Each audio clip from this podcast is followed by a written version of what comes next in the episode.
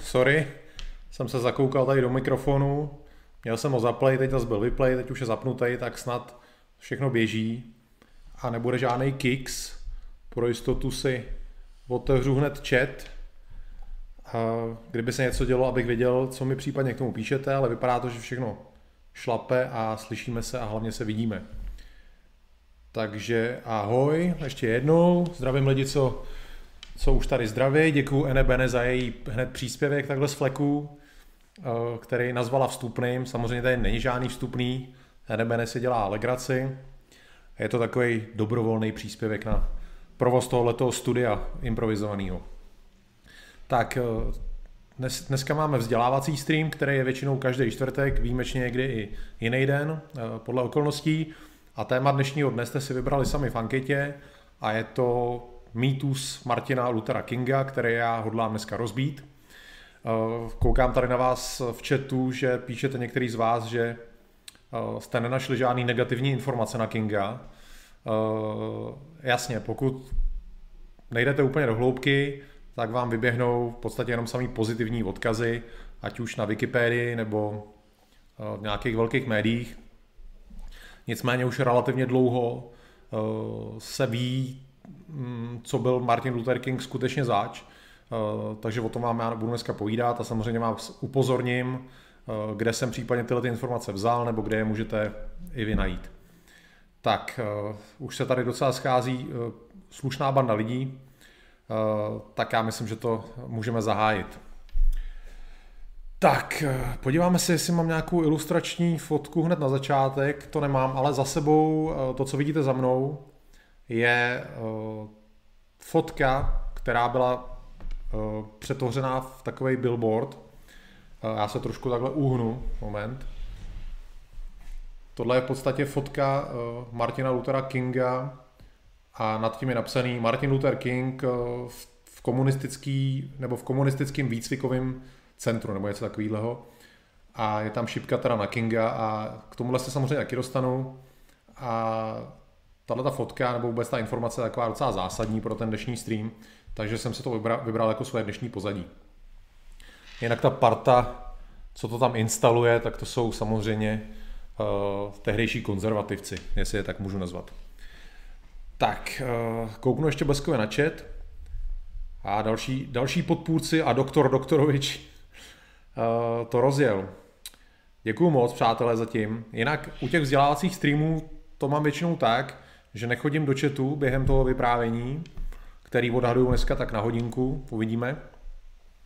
A teprve potom eh, vlezu do chatu, to znamená, klidně komentujte, to je, to je jako v pohodě, jenom já to neuvidím, protože se na to nepřijdu podívat, mám dlouhý vyprávění. Eh, kdyby někdo zlobil, tak moderátor to tady eh, sestřelí a už se teď i ptá, takže samozřejmě komentáře mimo téma, dotazy mimo téma mazat, ať to tam nepřekáží a různý spamování nebo nadávky nebo něco takového taky vyhoď, ať, ať ta četová diskuze je čistá a jsou tam jenom témat, jakoby dotazy nebo komentáře k věci.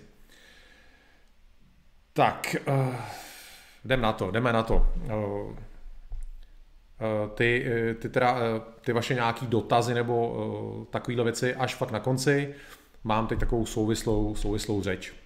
Jinak děkuji teda dalšímu člověku, který ho vidím, Zetor chvátil, že přispěl. Eh, děkuji moc přátelé, teď tady chvilku nebudu v chatu, takže se usaďte, vemte si popcorn, eh, Coca-Colu nebo co pijete a, eh, a poslouchejte. Tak, jak jste sami psali v chatu, nenašli jste na Martina Luthera Kinga nic negativního, on se stal něčím jako bohem. Jeho narození, datum jeho narození je v Americe od roku 1983 federálním státním svátkem. Eh, od roku 2000 eh, to slaví každý jednotlivý americký stát. Je to vždycky třetí pondělí v lednu. No a paradoxně dneska je Martin Luther King uznávaný i konzervativcema americkýma, jakoby tou klasickou pravicí nějakou. A třeba takový časopis National Review, což je asi nejznámější konzervativní časopis už od 50. let, tak tenhle ten časopis ho v 50. letech eh, kritizoval, dneska ho velebí. Je to přesně to, o čem jsem mluvil v souvislosti s konzervativcema, že není úplně jasný mi, co oni vlastně konzervují. Oni se s létama posouvají víc a víc doleva a americký konzervativec 50. let by ty dnešní konzervativce považoval za levičáky, jak už jsem taky říkal několikrát. Eh, takže z Kinga se stala taková nedotknutelná modla a eh, kritizovat ho nebo říct o něm něco špatného je skoro na úrovni nějakého eh, rouhání, pokud byste byli jako věřící. V Americe, když kritizujete Kinga, tak skoro každý se na vás oboří, co si to dovolujete. Nicméně informace o něm, co on byl zač, jsou k dispozici, jsou k nalezení na, na internetu, jsou to jako legitimní informace, nic vymyšleného, vycucaného. Postupně vám, až se budu k těm jednotlivým věcem vyjadřovat, tak vám řeknu, kde to případně najdete. Já jsem si k té jeho osobě vybral několik bodů, nebudu tady vyprávět celý jeho příběh životní, to není důležitý.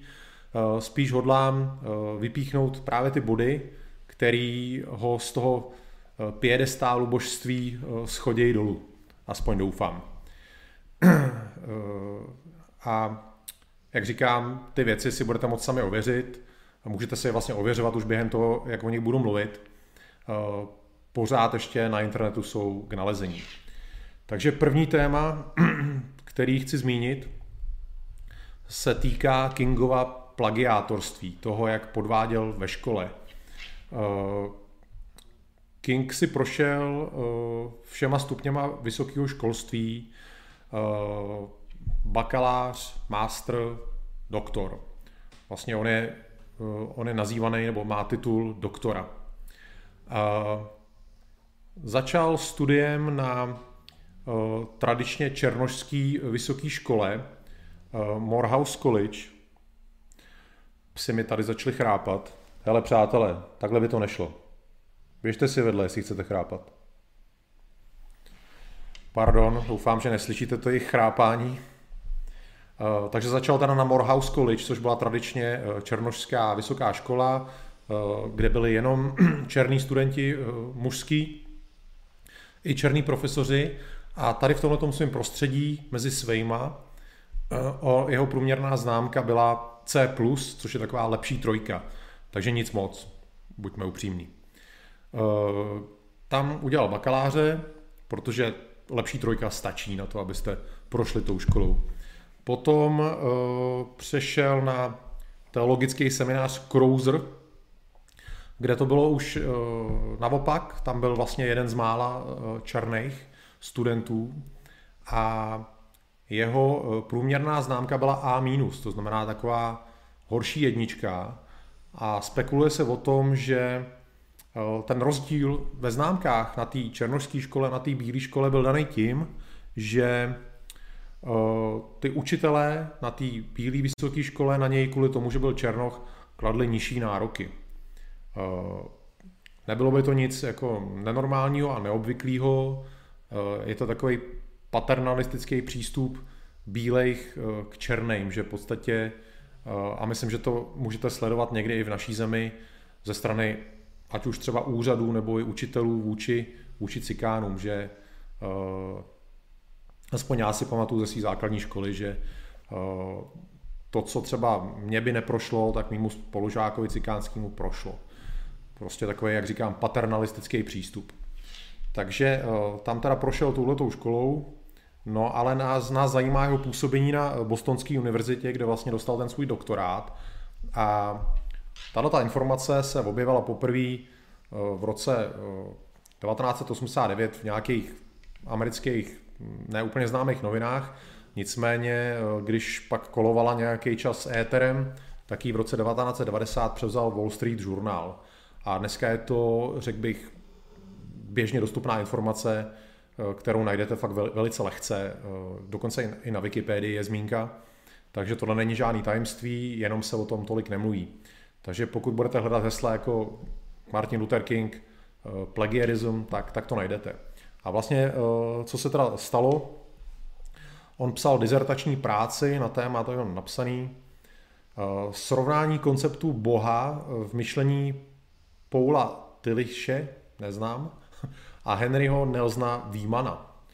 Eh, A problém té práce byl, že skoro celá byla obsaná od z jiný studentské práce, kterou tam psal student Jack Boozer tři roky předtím. Takže v podstatě to, co ten Jack Boozer napsal tři roky předtím, King si z toho vzal kvanta, píše se o tom, že asi dvě třetiny textů, v podstatě celý obsal a vydával to za svoji práci.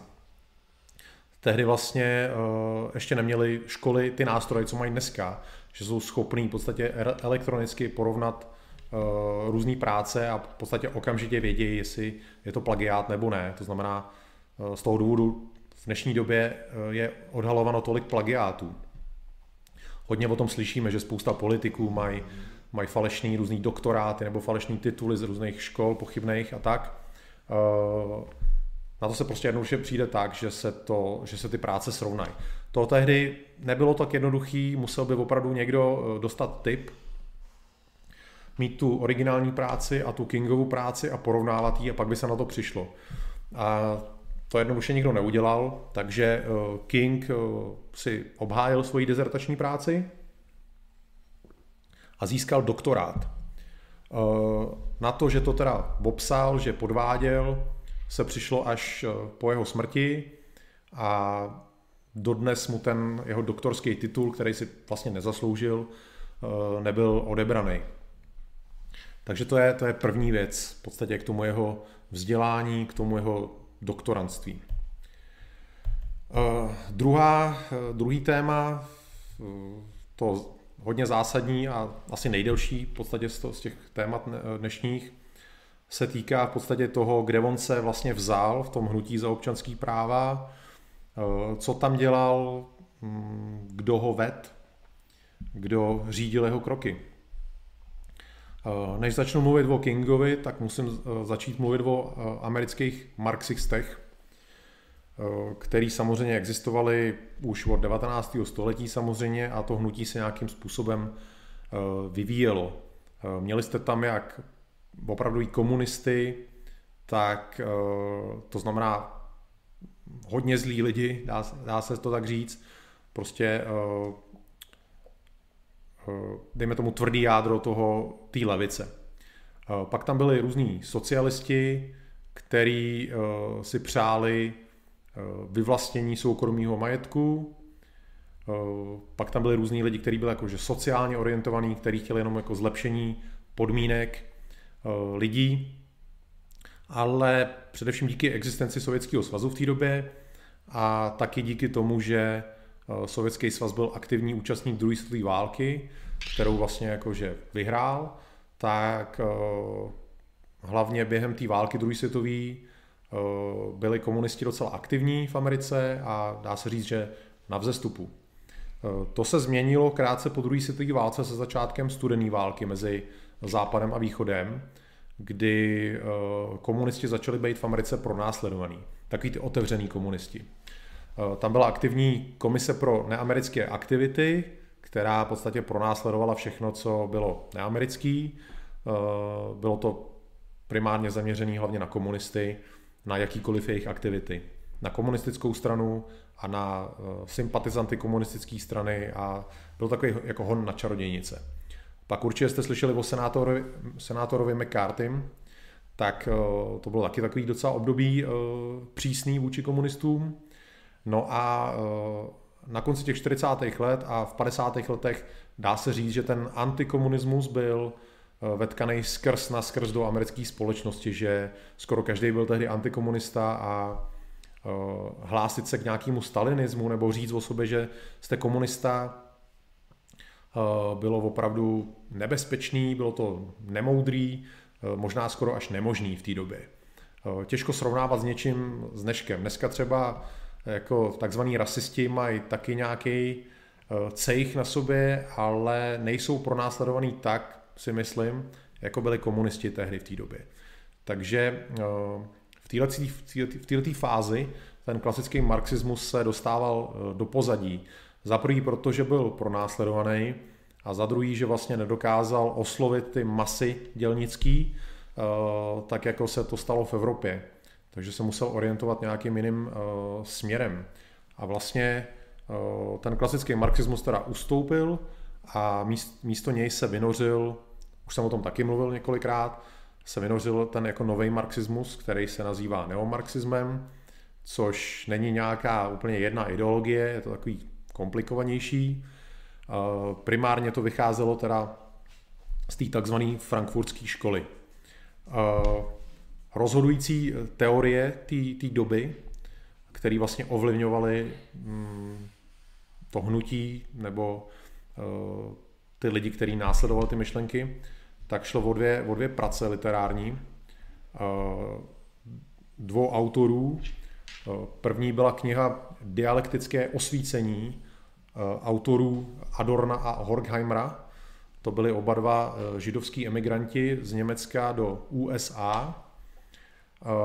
A druhá knižka byla Minimo, Minimum Moralia, což napsal jenom ten Adorn, Adorno. Eh, ta první knížka kritizovala západní kapitalistickou společnost jako, jako takovou, že to je společnost masové kultury. Eh, ta druhá knížka, to Minimum Mora, eh, Moralia, kritizovala západní společnost jako nehumání.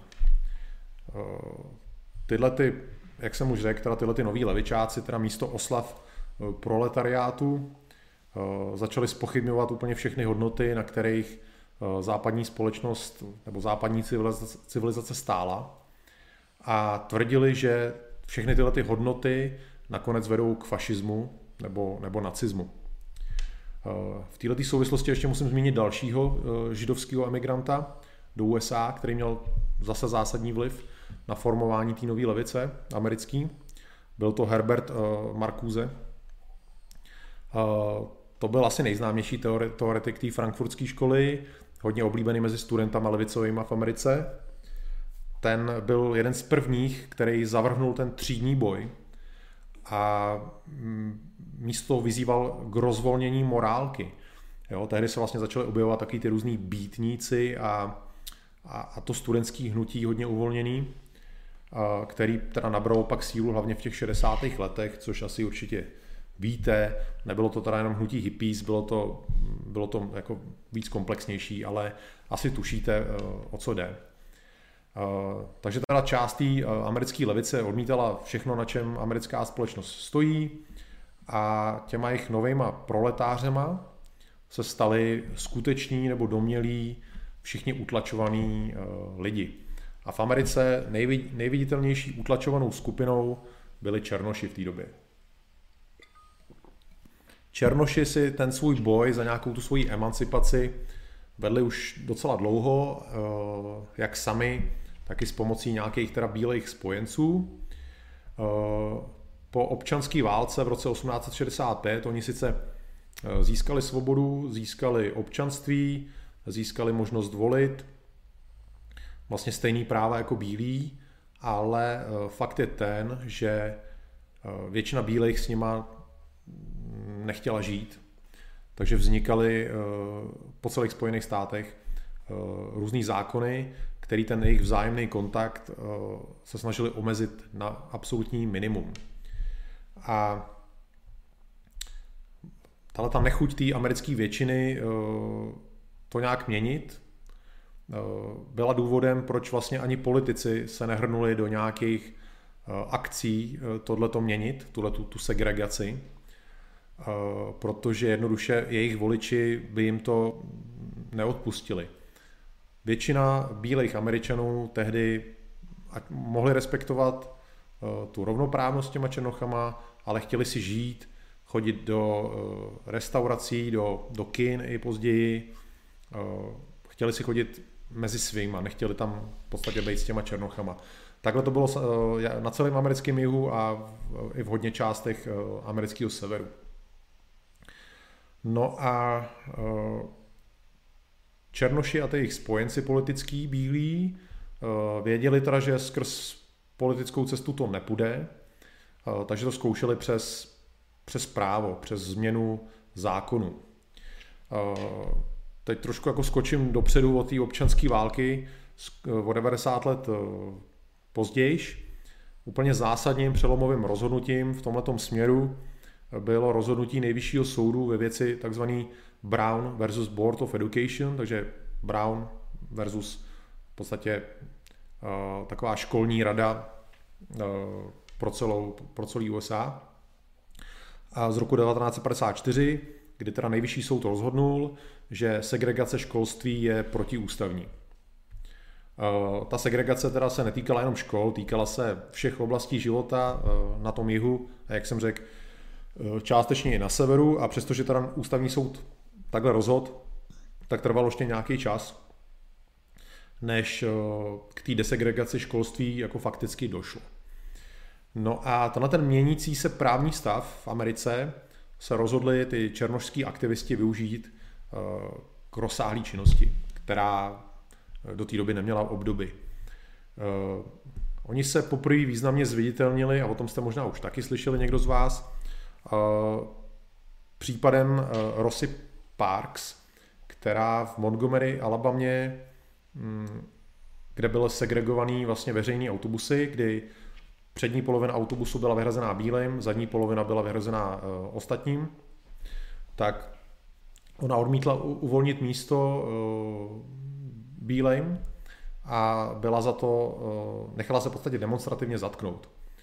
A to její zatčení vyvolalo teda aktivismus, a tyhle ty aktivisti spustili bojkot té veřejné dopravy v Montgomery a v podstatě dosáhli vítězství, že ta veřejná doprava v Montgomery se desegregovala. E, tohle byla vlastně i první akce, která zviditelnila Martina Luthera Kinga.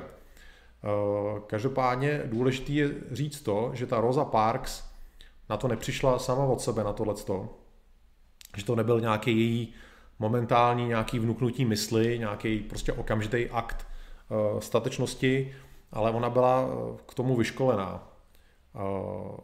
Stejně jako Martin Luther King se ona zúčastnila školení v Highlander Folk School, což teda vidíte za mnou, uh, to je teda odkaz na to, co mám za sebou, ten obrázek.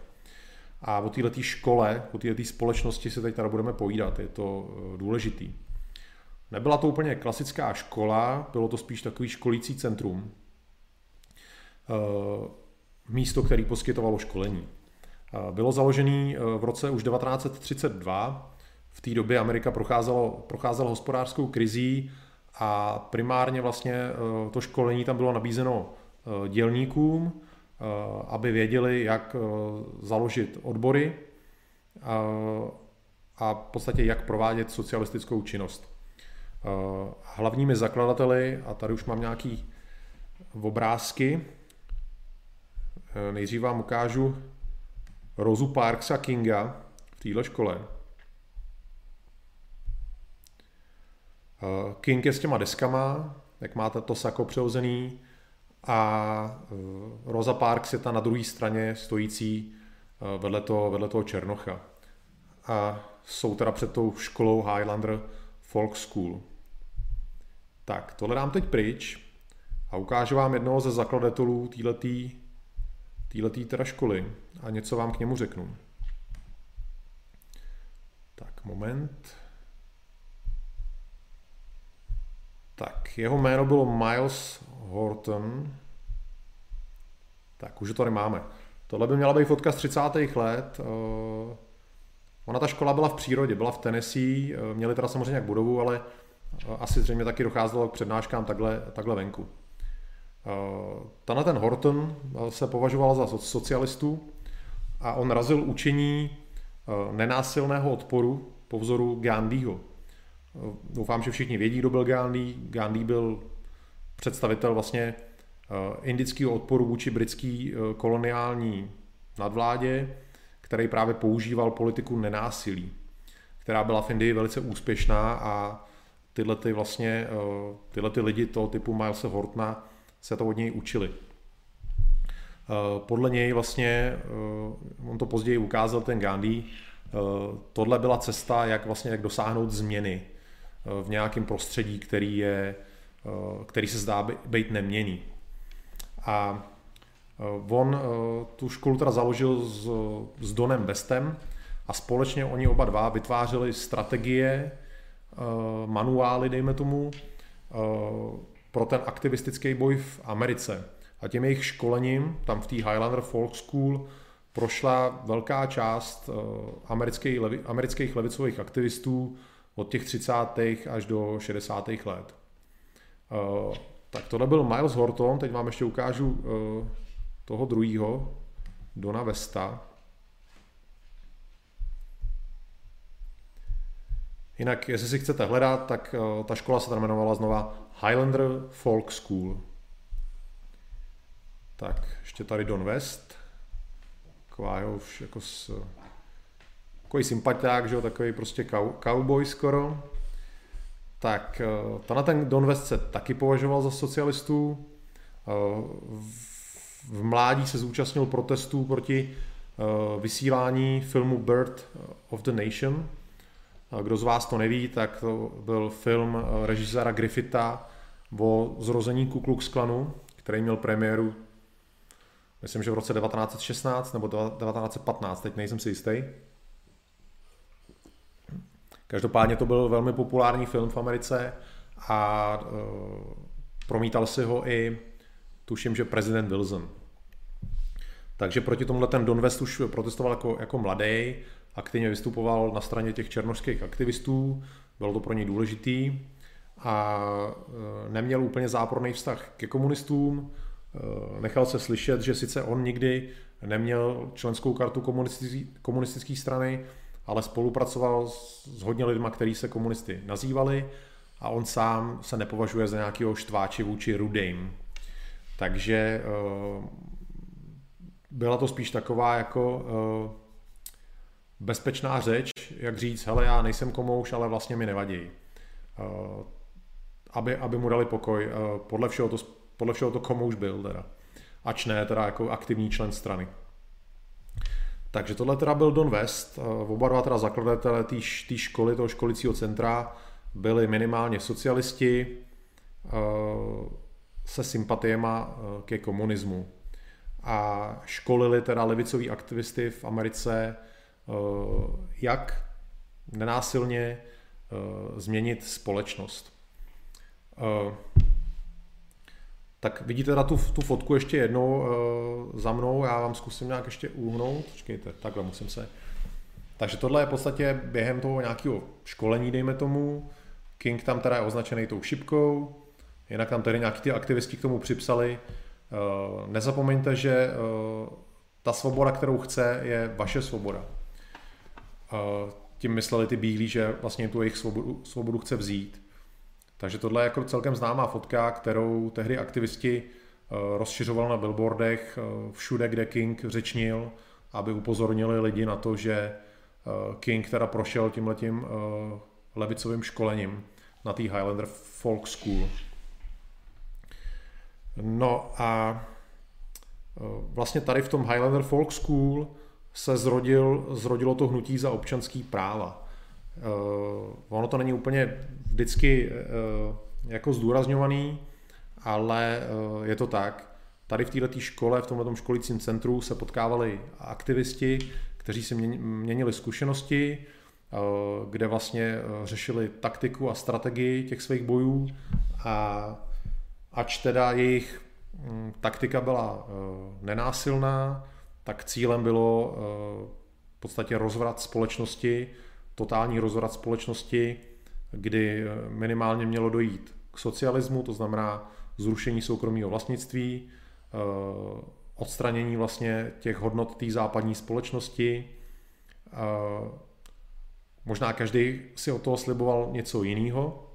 Černoši si slibovali, že se budou podílet v podstatě na moci ve Spojených státech, Eh, že nebudou omezovaný těm, těma segregačníma zákonama.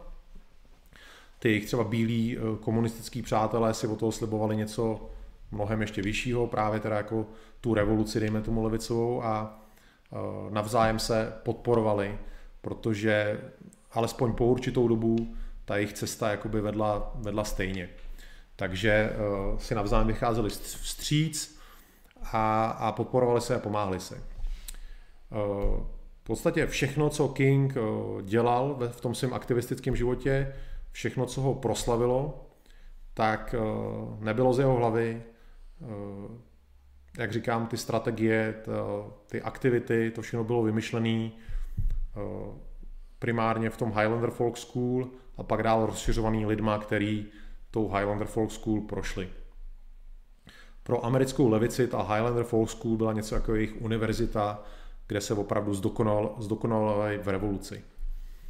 Uh, jak, jak jsem říkal, ty černí aktivisti se tam chodili učit, uh, jejich uh, bílí učitelé je využívali jako svého nástroje ke změně společenského uspořádání v USA. Ty aktivity toho nenásilného odporu spočívaly ve vyvolání konfrontací, který ideálně měly přinést násilí ze strany bílých občanů nebo bílé policie. Je zatím celá taková jako filozofie, kdy ty aktivisti byli školení vlastně jak se stát demonstrantem, jak podnikat různé formy toho aktivismu nenásilného, co dělat, když někde demonstrují s transparentama, co dělat, když je někdo napadne, co dělat, když na ně někdo řve zblízka, když je někdo třeba něčím pole nebo tak. Prostě byli opravdu trénovaní na každou situaci, která je může potkat a byli trénovaní těma bílejma socialistickýma uh, učitelama. Jak jsem řekl, teda bylo to inspirovaný tím Gandhim, který vlastně kromě toho nenásilí razil teda strategii nespolupráce s britskými úřadama. V podstatě uh, britské úřady chtěli uh, ten život v Indii vést nějakým způsobem a Gandhi učení bylo vlastně, že ne, já to, já to, co vy chcete, já budu bojkotovat. Uh, a vlastně smyslem bylo nejen teda ta konfrontace, ale vůbec přilákat na sebe nějakou pozornost, ukázat jako světu, tím, že jste perzekovaný, že vedete nějaký spravedlivý boj a vlastně buď nechat veřejnost, aby do toho vstoupila ještě dřív, než dojde k nějaký konfrontaci, nebo získat její podporu, když k té konfrontaci dojde. Takže bylo to takový, takový divadílko obrovský. Jednou z metod, co teda tyhle ty lidi využívali, včetně Martina Luthera Kinga samozřejmě, Eh, byl už ten zmiňovaný bojkot. Nebyl to tady jenom bojkot eh, těch eh, té veřejné dopravy v Montgomery, ale mohl to být bojkot různých třeba restaurací, co segregovali, obchodů, který nepouštěli dovnitř Černochy. Často vlastně nešlo jenom teda o Černochy, ale šlo i o jejich bílý spojence, takže oni dokázali vytvářet veliký tlak. Ono vlastně už stačí, když Eh, nepřetržitě demonstrujete před vchodem do nějakého obchodu, má to negativní dopad. Vždycky to má negativní dopad eh, na ten obchod. Tohle jsou levicové taktiky, které vlastně eh, fungují do teďka. Sami to vidíte vlastně, jak funguje Antifa nebo Black Lives Matter v Americe. To všechno vychází z těch 50. let, co tam tehdy zaseli v té Highlander Folk School. Taktiky, které levice využívá, a kterýma pravice z nějakého důvodu opovrhuje a proto možná pravice prostě dost často tahá za kratší konec, protože eh, pravice se asi pořád cítí být součástí eh, tohletoho světa a nemá potřebu vlastně eh, proti tomu světu bojovat. To znamená, že je neustále v nějaký defenzívě nebo v pasivitě, zatímco ta levice je od 50. let minimálně v té Americe aktivní a jede a jede a jede. Tohle je taky důležitý zmínit. Takže eh, byly teda tyhle ty bojkoty, eh, pak byla další eh, známá aktivita, takzvaný sit-ins. Já vám tady ukážu ilustrační obrázek. Tak.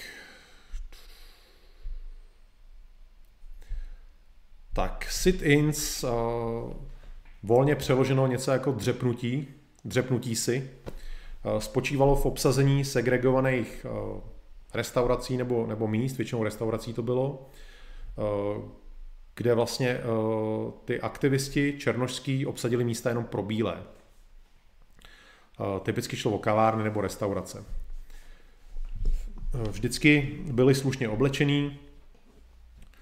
Součástí jejich strategie bylo nevyvolávat konflikt, být, být jako tiší, být slušný a ideálně, jako vidíte i na této fotce, eh, mít tam sebou nějakou knížku a číst si, působit intelektuálně, působit naprosto eh, nenásilně, pacifisticky, eh, nedat jakoukoliv záminku toho, že oni tam přišli vyvolat násilný konflikt. K tomu mm, často mohlo docházet, ať už ze strany bílejch zákazníků nebo ze strany provozovatelů podniků, nebo ze strany policie. A mm, tyhle ty zákroky eh, často vyvolávaly sympatie kolem jdoucích, protože takhle jednoduše funguje lidská psychika. Pokud vidíte, eh, že někdo je mlácený, tak pokud jste zdraví v hlavě, tak soucítíte s tím, co je mlácený. O to víc, když je mlácený policejním obuškem. To asi jenom psychopat eh, prostě fandí policajtům. To znamená, že tohle to bylo přesně to, co oni potřebovali, vyvolat tu konfrontaci, eh, nechat se zatknout, nechat se zbít, nafotit to, eh, dát to do novin, dát to do televize. Tohle bylo přesně, co oni chtěli, potom na tom oni šli.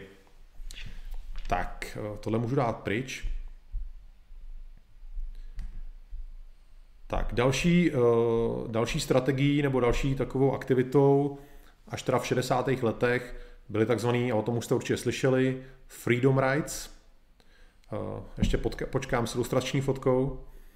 Eh, ty Freedom Rights eh, spočívaly v tom, že bílí a černí aktivisti nasedli do autobusu společnosti Greyhound, který vlastně jezdili po celých Spojených státech, myslím, že jezdí pořád ještě tato značka, a vlastně jeli do nějakých jižních států, kde vlastně to bylo segregované, to, eh, to, to území, dejme tomu, a, a přijeli tam vlastně konfrontovat tu segregaci, ať už na nádražích autobusových, nebo tím, kde v autobuse seděli. A tohle to velice často, velice často končilo násilím a napadením. Tady mám teda tu ilustrační fotku.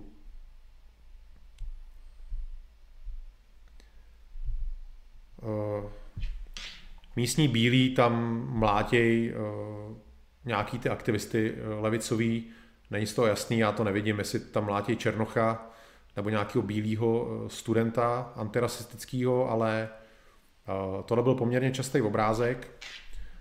Samozřejmě, samozřejmě, že se to všechno nafotilo a, a šlo to do médií na severu, což se pochopitelně dostalo i na jich, takže bylo to hodně medializovaný a v konečném důsledku to pomáhalo eh, ne těm bílejm, co, co tam vlastně eh, si představovali, že chrání teda eh, tu svoji oblast, ale obrátilo se to proti ním, protože každý násilí se vždycky obrátí proti tomu, kdo ho páchá. To je jednoduše taková zkušenost.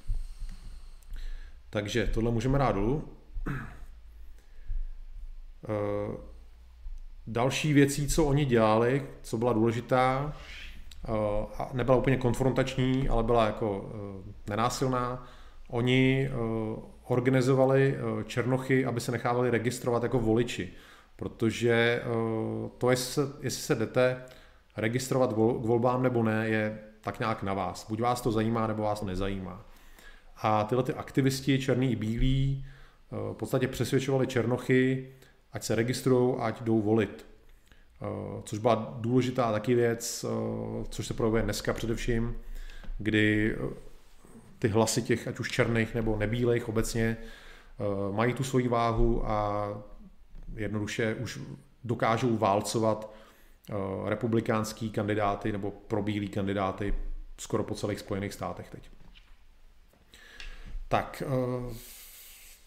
tohle byla teda další taktika a netře- nesmíme zapomínat na integraci těch desegregovaných škol. Já jsem zmínil teda, že ústavní soud, nebo nejvyšší soud, pardon, nejvyšší soud v roce 54 rozhodnul tím, tím rozsudkem ve věci Brown versus Board of Education, že segregace školství je nezákonná a řekl jsem, že ještě chvíli trvalo, než skutečně se ty školy desegregovaly.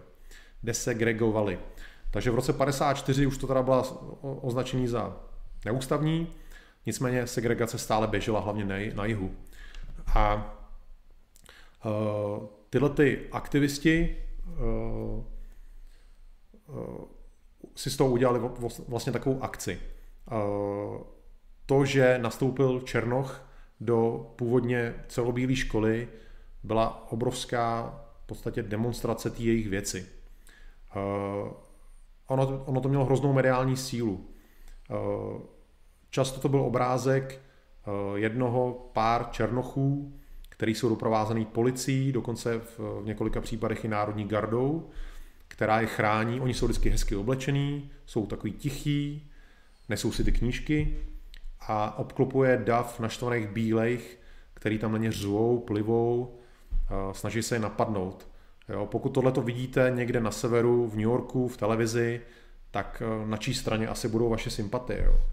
E, tyhle ty obrázky, videa z těle, nebo videa, záznamy z těch e, akcí měly obrovský dopad. Já vám ukážu jednu fotku, která byla naprosto zásadní a myslím, že pochopíte z ní sílu těle těch akcí. To je prostě malá černá holka, kterou doprovázejí ozbrojený šerifové, to jsou šerifové tohleto. Teď si představte, že tohle vidíte tu fotku uh, na severu v novinách a řeknete si, na tom jihu je to hrozný, tam prostě, jo, holčička je hezky oblečená, jo, nese si tu aktovku uh, a říkáte si, to je hrozný na tom jihu, tam ty burani prostě chtějí ublížit tyhle malý holce, která jediný, co chce, chodit do školy, jo. Takže tohle mělo obrovský dopad.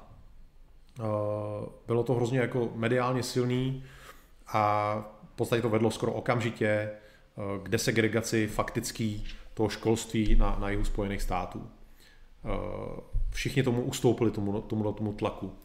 A tyhle ty všechny aktivity, tyhle ty nápady primárně pocházely od té bílé americké levice, původně teda z toho Highlander Folk School, a, a dál.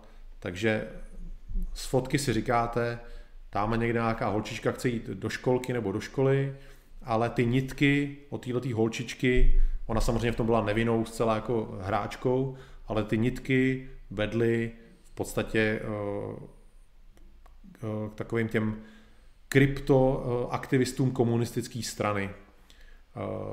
Tohle bylo všechno prostě jejich, jejich strategie na, na změnu americké společnosti. Tak, tohle můžeme dát pryč. Tak, eh, jak jsem říkal, Martin Luther King se na většině těch akcí eh, podílel už od roku teda 55.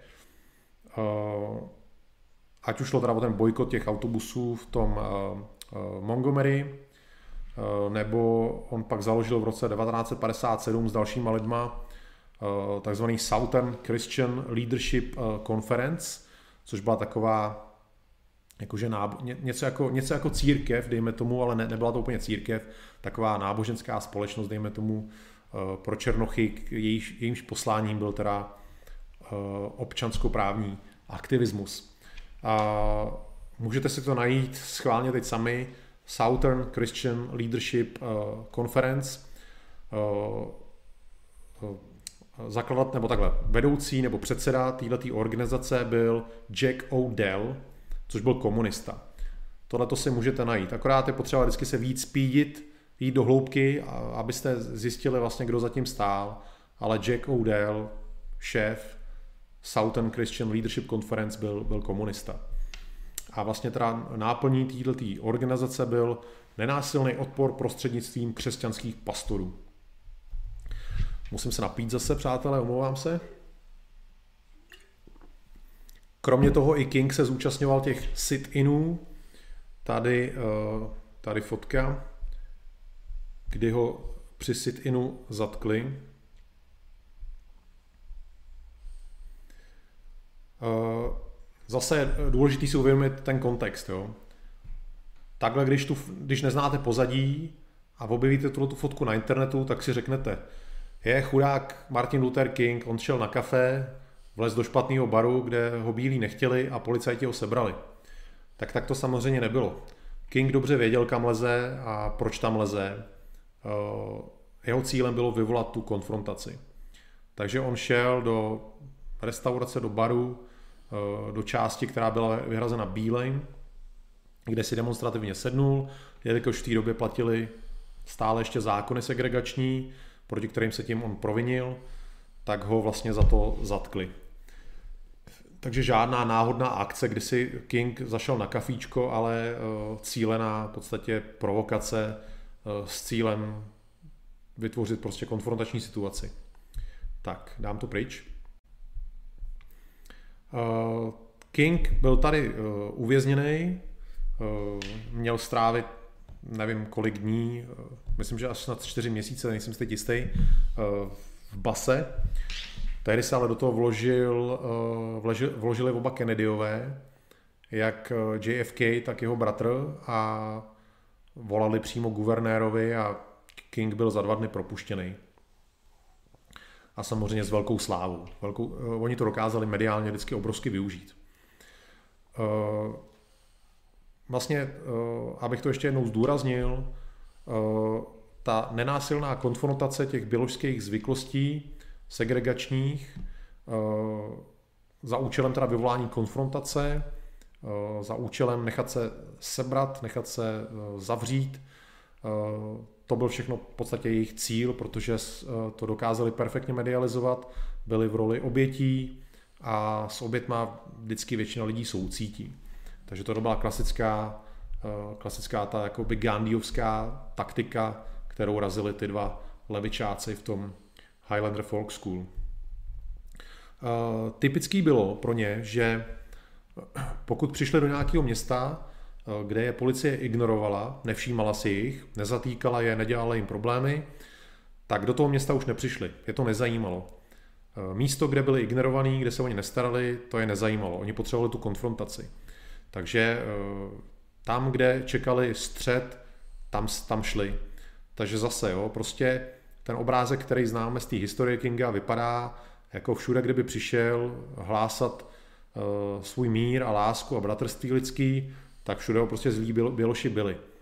Není to pravda, bylo spousta míst, kde ho ignorovali, prostě nestarali se o něj, ale to nepřinášelo tu konfrontaci, tu publicitu, takže těmhle těm místem, místům se vyhejbal a vlastně o nich eh, běžný člověk ani neví, že takový místa existovaly. Eh, ale byly teda právě místa, kde proti němu ostře vystupovali, a to bylo konkrétně eh, v Birminghamu v Alabamě, kde policie proti Kingovi a vlastně těm jeho demonstrantům použila násilí. Já mám tady takové dvě eh, fotky. Jedna, kde hasiči kropěj, eh, vypadá to na dost silný proud vody, kropěj tam sedící demonstranty. Eh, mají na zádech napsaný BFD, což je teda Birmingham Fire Department, požárníci, hasiči z Birminghamu. Zase, pokud vidíte takovýhle záběry někde v Chicagu nebo někde na severu, v Bostonu třeba, tak prostě jste jasně na straně těch demonstrantů. To je, takhle funguje lidská psychologie. Takže dokonale zvládnutá akce. A ještě vám ukážu fotku, kterou už jste asi možná někdy viděli. Taky tam z toho Birminghamu. Prostě uh, skoro až pobaveně uh, se tvářící policajt s vlčákem, který tam kouše nebo tahá za svetr Eh, dobře oblečeného, neodporujícího černocha. Tyhle ty fotky měly eh, a ty záběry měly obrovský dopad na eh, americký veřejný mínění. Jo, oni neviděli těch x měst, kde byl King a jeho agitátoři ignorovaný, nikdo jim nic nedělal, to, to neviděli, to, to se samozřejmě do médií nedostalo, ale viděli to jedno, jediné město, kde v podstatě policie takhle zakročila zbytečně a eh, to, bylo, to byla voda na Kingův mlín, respektive na, na mlín těch uh, lidí, co ho vlastně vedli. Takže tohle mělo opravdu zásadní vliv, tyhle ty jejich akce, tyhle to vlastně to nenásilné vyvolání konfrontací, kdy oni byli v roli obětí. Mělo to obrovský vliv na veřejné mínění, který uh, bylo masivně se obracelo jejich směrem. Uh, často i lidi, kteří třeba uvažovali nějak jako rasově pro bílé, tak uh, buď se z nich stávali nějaký neutrálové, anebo začali sympatizovat s tím hnutím. Protože tak to jednoduše funguje. Pokud vidíte, že někdo trpí, tak museli byste být opravdu duševně nezdraví, abyste s tím trpícím nesympatizovali.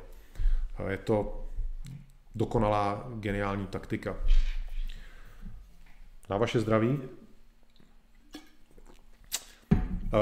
V roce 1963 se konala asi největší akce, kterou, který se King zúčastnil, na který se spolu podílel. Byl to pochod ve Washingtonu a účastnilo se ho údajně čtvrt milionu lidí asi, buď víc nebo míň, těžko, těžko říct, je to jenom odhad, ale bylo to určitě jako masivní akce na svou dobu. Uh, je si potřeba uvědomit, že v té době samozřejmě v Americe žilo mnohem, mnohem méně lidí než, než dneska, takže uh, čtvrt milionu bylo, bylo opravdu hodně. No a King tady byl hlavním řečníkem a z této akce pochází ta jeho známá řeč I have a dream, mám sen. No a tuhle tu jeho řeč, ten jeho projev a mnoho dalších jeho projevů uh, nepsal King sám, ale napsal mu to jistý Stanley Levison. Stanley Levison byl mm, buď členem nebo aktivistou, ono to nebylo nějak známý, ale jedno z toho rozhodně byl eh, členem nebo aktivistou komunistické strany. Eh, pokud si najdete kdekoliv na netu Stanley Levison, Eh, těch informací je o něm dost. Tady je fotka s Kingem. Levison je samozřejmě v těch, eh, v těch brýlích. Eh, Levison, jak možná jméno napovídá trochu, pocházel z židovského prostředí v Americe. Mimo jiné se podílel na obhajobě manželů Rosenbergových. Kdo nevíte, kdo byli manželé Rosenbergovi, byli to židi, který eh, prováděli špionáž ve prospěch Sovětského svazu v Americe. Eh, tvrdí se, že možná předali i plány na výrobu eh, jako atomových zbraní Sovětům. Takže velký zrádci a no, tenhle ten Levison je obhajoval, protože vzděláním byl, byl právník. On komunistickou stranu oficiálně opustil v roce 1957, kdy ta strana byla v podstatě mrtvá, protože Eh, ta americká levice se přeorientovávala z toho třídního boje, z toho marxismu na ten boj za občanský práva, který mohl přinést lepší výsledky. Takže eh, často se o něm říká, že s komunistickou stranou neměli společný od roku 1957. Důvod je jediný ten, že ne, že by přestal být komunistou, jenom přešel na jinou formu boje za tu samou věc v podstatě. Tenhle ten Levison eh, byl taky u založení, u založení toho Southern uh, Christian Leadership uh, Conference, té pastorské organizace. U toho byl taky. S Kingem vlastně otevřeně spolupracoval až do roku 1963. Uh, v té době vlastně King začal být hodně známý. Podstatě uh, se, když tak řeknu, tykal eh, s Kennedyovejma a Kennedyového požádali, ať s tím Levisonem přeruší styky, protože eh, je to vlastně komunista a eh, sleduje FBI. Takže King s ním oficiálně přerušil styky, nicméně neoficiálně se stýkali dál až do Kingovy smrti. Tak, řekli jsme si teda, počkejte, sundám obrázek, jestli tam furt je. Jo. Obrázek sundáme.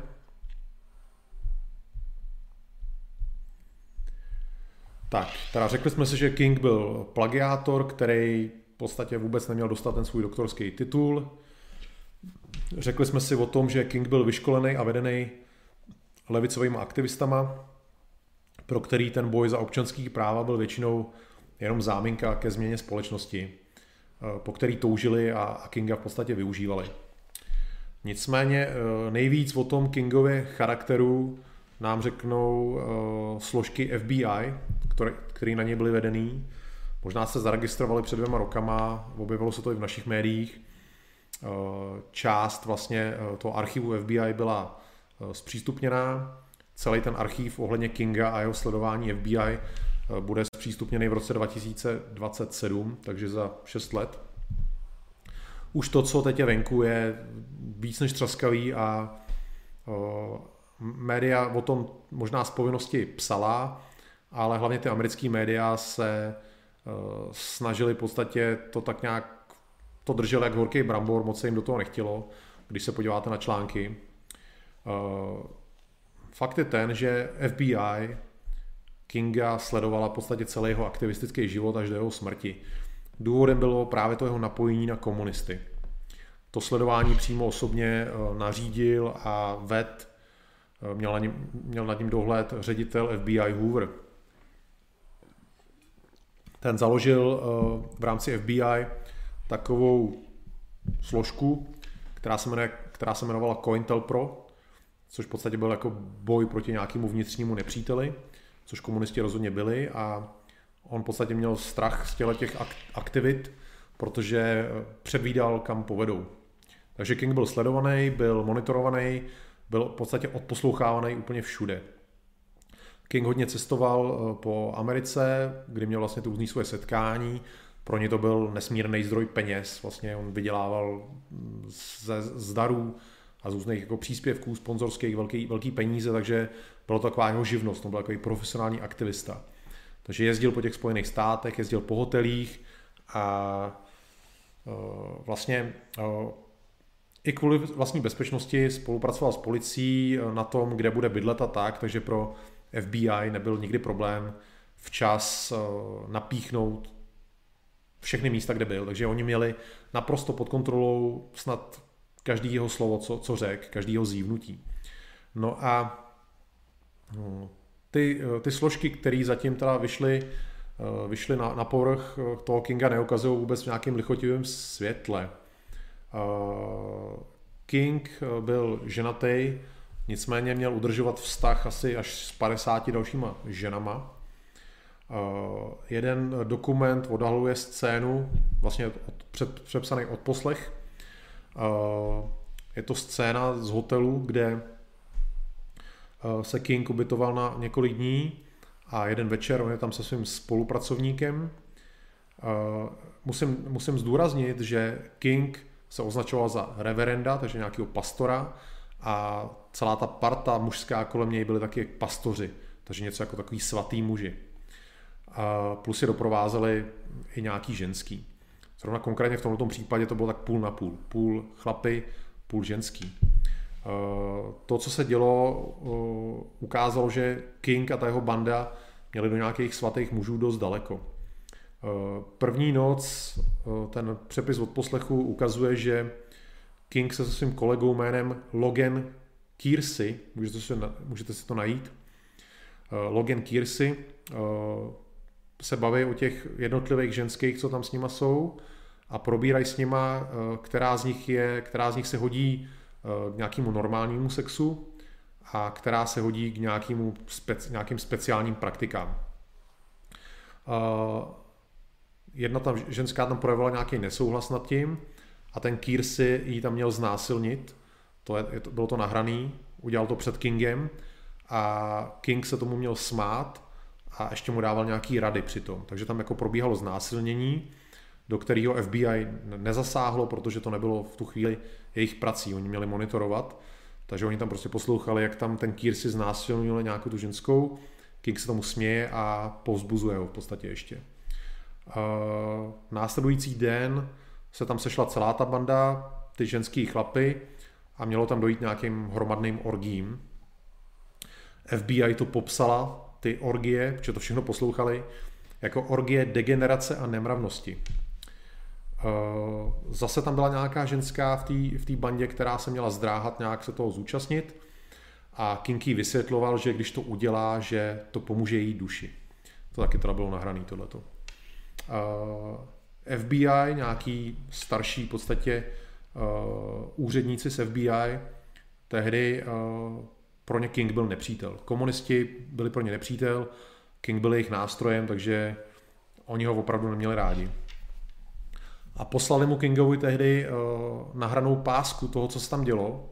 Potom nahráli na, nějakou, na nějaký, vlastně na nějaký pásek magnetofonový. Poslali mu tu pásku uh, s tím, co tam vlastně on dělá, se vzkazem, že je zlá, nenormální bestie a že by bylo lepší, kdyby spáchal sebevraždu uh, než se tohleto všechno dostane prostě na povrch veřejnosti. Což se vlastně stalo až nedávno. Ty jeho přátelé, ať už ve vysoké politice nebo kdekoliv, podařilo se jim tohleto vždycky v podstatě ututlat nebo, nebo to skrýt před veřejností. Další nějaký svědectví, co FBI měla, bylo svědectví nějaký prostitutky, která byla s Kingem a jeho kamarád, kamarádem v, v trojce a tahle ta prostitutka popsala, že nikdy nezažila nic horšího, nic jako úchylnějšího. Uh, těle těch vlastně nějakých svědectví nebo případů uh, měla FBI tuny. Uh, bylo to prostě moc. Nicméně asi z, toho, z těch nahrávek, vlastně my nemáme vlastně ještě kompletní ty záznamy, ale z toho, z toho, co teda vyplynulo, vyplynulo, že dělal tyhle ty věci a že minimálně jednou byl přítomný znásilnění, který mu nezabránil, který mu se smál, který v podstatě podporoval. King byl zastřelený 4. dubna 1968 v Memphisu. Na hotelu, kde byl ubytovaný, s ním byla ubytovaná i jeho přítelkyně. Připomínám, že měl stále manželku v té době. Eh, který mimo jiné doporučoval, že ať si najde nějakého sexuálního partnera, že on to taky tak má. Takže měl tam, měl tam přítelkyni, byla to eh, žena jménem Dorothy Cotton, můžete si opět najít. Eh, King tam mluvil na nějakém schromáždění přes den. Večer se měl vrátit na hotel za touhletou Dorothy, nicméně Dorothy ho čekala celou noc a King nepřišel. Bylo to z důvodu, že nejdřív strávil pár hodin u jedné ženský, Potom se eh, došel sice už na hotel, asi někdy ve dvě, ale nešel k té Doroty, ale šel v opatro níž eh, k tehdejší černožský státní senátorce za stát Kentucky, eh, Georgie Davis Powers, opět si to můžete najít, takže u ní strávil jako bezbytek noci a pak konečně ráno v sedm teda dorazil na pokoj za tou Doroty, ta ho seřvala samozřejmě, pohádali se, FBI to mělo všechno že na, na odposlechu. A ona, ona o tom, tahle Doroty, tuším, mi napsala nějakou knížku nebo něco. No a ona odjela pryč a pak se večer dozvěděla, že Kinga zastřelili. Kolem toho jeho zastřelení je spousta spekulací, to není podstatný eh, pro nás teď. Eh, byl zastřelený takovým bílým rasovým aktivistou, který se jmenoval James L. Ray. Já vám jenom ukážu, jak vypadal.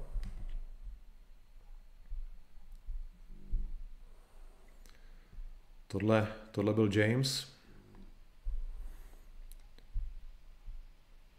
On byl několikrát zatčený, tady vidíte, že ta fotka je z roku 55. Uh, eh, takže uh, taková starší fotka, když byl ještě mladší. Uh, byl za to odsouzený, umřel ve vězení. Tak, to byly věci, co jsem vám chtěl říct a když bych, když bych to měl ještě jednou schrnout pro někoho, kdo třeba přišel pozdě, tak v podstatě, eh, co jsme si řekli o Kingovi. Eh, King měl teda, nebo měl doktorát, eh, nicméně byl to plagiátor, o ten titul by měl správně přijít. Pokud vlastně falšujete vaší dizertační práci, skopírujete text někoho jiného, není to vaše práce, nemůžete vlastně mít nárok na ten doktorský titul, takže Eh, pokud uslyšíte doktor Martin Luther King, řekněte ne, ne, ne, ne, ne, sice má doktorát, ale získal ho podvodně, měl by o něj přijít, neměl by se mu vůbec uznávat. Takže žádný doktor, možná master, což je ta vlastně ta prostřední, ten, ta, ten prostřední titul. Uh, Martin Luther King jako bojovník za občanský práva, ani ne, spíš loutka vycvičená a vedená uh, americkýma komunistama. No a nakonec eh, pastor, svatý muž, reverend King, ani to ne. King podved každou ženu, se kterou, se kterou byl. Eh, bylo to zvíře a, jak jsem řekl, minimálně jednou byl přítomný eh, znásilnění ženský, který mu nezabránil, naopak ho podporoval. Takže podvodník, loutka komunistů a člověk bez jakýchkoliv nějakých morálních zásad je paradoxní a šílený, že žijeme v době, která si takovýhle člověka zboštila, že když si hledáte na internetu, jak jste sami psali na začátku, že vidíte jenom samý pozitiva. Přitom tenhle ten člověk by měl v podstatě skončit na smetišti dějin. Měl by být absolutně odmítnutý. V Americe teď prostě no, ty noví američani, ty naši nepřátelé, levicoví, eh, odmítají každýho bělocha, co se někdy eh, možná ne úplně příznivě zmínil o nějakých černoších třeba, tak tyhle ty lidi jsou odepsaný. A King, který vlastně, eh, ten jeho život byla jedna velká lež a zlo, tak má v Americe svůj federální svátek a zleva zprava ho opravdu zbošťují. Takže cítil jsem jako svou povinnost, jsem rád, že jste si tohleto téma vybrali, Eh, je to pro mě důležitý, eh, není to poprvé, kdy o tom já mluvím, už jsem o tom měl práci eh, na vysoké škole. Je pro mě hrozně důležitý vlastně, vlastně tenhle ten mýtus zbořit, protože to je tenhle ten mýtus a další mýty, na kterým vlastně ta naše protistrana stojí. A je potřeba tyhle ty mýty bořit. Takže doufám, že tyhle ty informace vám něco dali že, že z nich budete čerpat a že je budete předávat dál a pomůžete mi ten mýtus zbořit. A to je ode mě vše a teď přichází teda čas pro vaše případné uh, dotazy, uh, který můžete psát do chatu právě teď. Takže jdu se tam na vás podívat.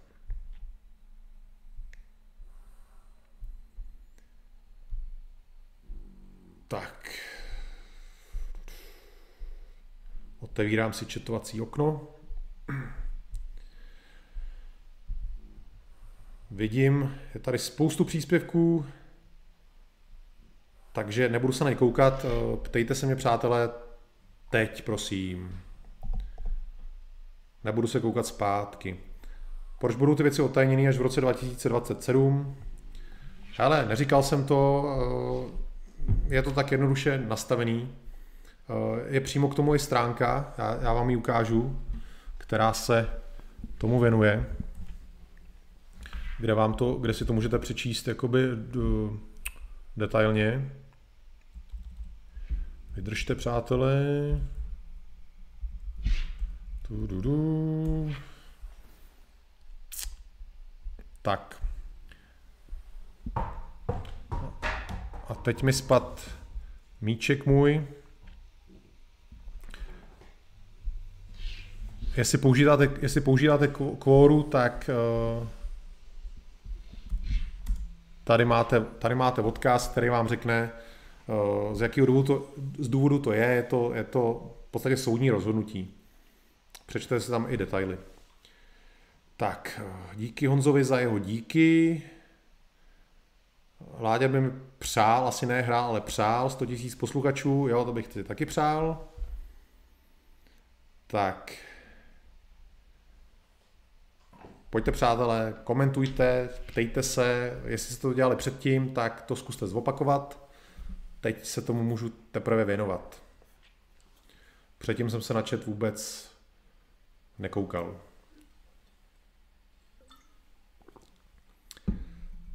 Tak, Rabirič, jaký měla úspěch tvá práce o něm?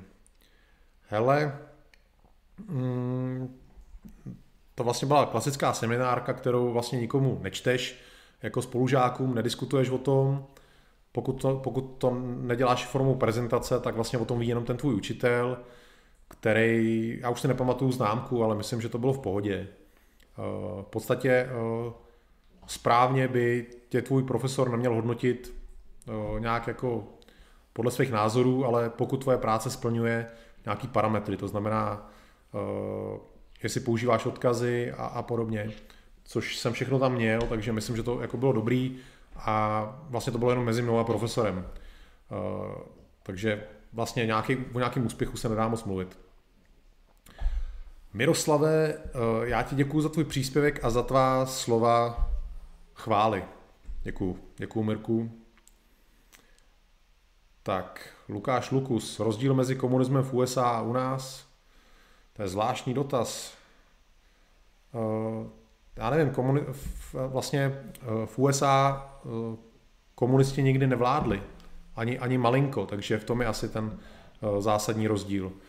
Oni nedokázali v Americe oslovit tu dělnickou třídu, nedokázali získat širší lidovou podporu, což komunisti v Evropě dokázali. Takže v podstatě i z tohohle důvodu oni pak přišli na nový téma, což byl ten boj za občanský práva. Tak. A co ti, kteří do posud Kinga takto prezentují a vlastně ji stvořili? Tak ty musí být konfrontovaný těma těma informacemi. Hele, pokud jste na nějaké škole, máte možnost prostě si třeba tohle vybrat jako nějakou vaší práci, tak budíš tohle vám jako inspirací, eh, jak to šířit dál. Warlocorn materiály o Kingovi nikdy neotajní. Hele, musí je otajnit, to jako nejde tam kolem toho čarovat. Eh, bylo to na 50 let jako schovaný, takže v roce 2027 to musí otajnit. To je bez debat. Eh, Tomáš Oplet, kdo a proč to utajuje? Hele, dal jsem to v tom odkaze, prostě soud tak rozhod, že tyhle ty materiály, eh, který FBI vlastně vedla na soukromou osobu, mají být 50 let soukromý, nebo jako utajený. Enebene poslal druhou polovinu, děkuji Enebene, děkuji moc. Mirek Mašek, čím se vlastně získal tak velkou náklonost popularitu? Já o něm slyšel dnes prvně, to si děláš srandu, Mirku. Tak to, to nevím, jestli jako, to možná vypovídá o tom, že se asi tak třeba nezajímáš o, o světový dění, protože to, že někdo nezná Kinga, se docela divím. Řekl bych, že celosvětově známý. známý. Uh, jak jsem řekl, v Americe no, první nebo třetí pondělí v lednu je federální svátek, to znamená, každý Američan ví, že má svátek díky Martinu Lutherovi, Lutherovi Kingovi. Každý Američan ho zná, tam to do nich hustěj od zhora dolů, takže uh, dobře, v Evropě to tolik nemáme, to je, to je pravda, ale myslím, že minimálně slyšet si o něm mohl něco. V Americe je to opravdu modla, to je, to je Bůh v Americe. Uh, jak moc doleva byl v době své slávy Charlie Chaplin? Hele, no, teď nechci to říkat naplno, ale uh, lidi jako on byli většinou uh, sympatizanti komunismu, uh, nebo minimálně levice, nebo prostě socialismu. Takže jo, určitě. Hele, stejně jako Voskovec s Verichem byli v podstatě komouši nebo levicově orientovaní. Eh, já používám slovo komouš tak nějak automaticky pro všechny. Eh, takže jo, byl, byl to levičák určitě. Rozhodně jo. Podobný styl boje používal velice VR proti uh, eh, AV. Teď nevím, co myslíš AV teda. Možná AVB, nevím, nevím, co ti myslíš. Uh, jo, tohle používá levice uh, po celém světě. Uh, vlastně to u nás používají i LGBT, uh, neustále se staví do role obětí. My nemůžeme adoptovat děti, my nemůžeme se vzít a tohle. To je nejlepší taktika, stavět se do role obětí.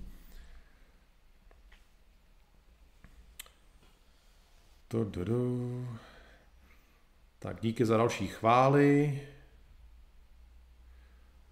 Když to byl takový deviant, nemyslíš, že ti lidé v pozadí by mohli být ještě horší? Hele, to nevím, protože je FBI nesledovala ty lidi v pozadí, takže uh, nemáme ty informace, tak těžko jako hodnotit. A jako spekulovat a vařit z vody se mi nechce.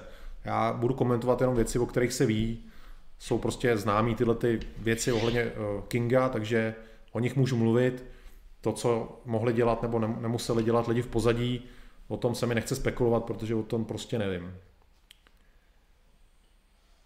Tak, profesor Filip, ano, to jsem já. Hele, Lebovský, uh, já vím o tomhle tématu, ale nepatří to sem, tak to sem nedávej. Dizenter, díky, díky, díky. Martin Pitr, čtu anglickou wiki, je tam vše, co řek, na té české jmenují pouze ten sfalšovaný doktorát. Ale obecně na české Wikipedii bych nic nehledal, tam, tam nikdy nic není. Eh, kromě třeba jako husických válek, to je tam toho hodně, ale jinak česká Wikipedie nestojí za nic. Jan Fraus měl vždycky radši Malcolma X. Malcolm X Kinga nenáviděl, neměli se vůbec rádi. Což ctihodný občan píše o dva, o dva řádky dál, jasný. Borlokorn. Materiály o vraždě Kennedyho taky neodtajnili. Naposledy to o dalších pět let odložil Trump. Aha, to víš, to jsem, to jsem nějak nesledoval, uh, takže o tom nevím. Ale uh, nevím, mám prostě pochybnost, uh, že, že by odložili toho Kinga. V podstatě už nějaké věci se proflákly, takže tak nějak se tuší, uh, co tam může být a nějaký utajování by uh, asi ničemu neprospělo. Oni jsou stejně ty média zastanou, všichni jsou zastanou, řeknou něco, byl to jenom člověk nebo něco takového. A jeho, jeho dílo přetrvává a je důležitější než jeho, jeho lidské chyby nebo něco takového. To bych jim mohl klidně psát, tyhle ty projevy. Tak, díky Denisy.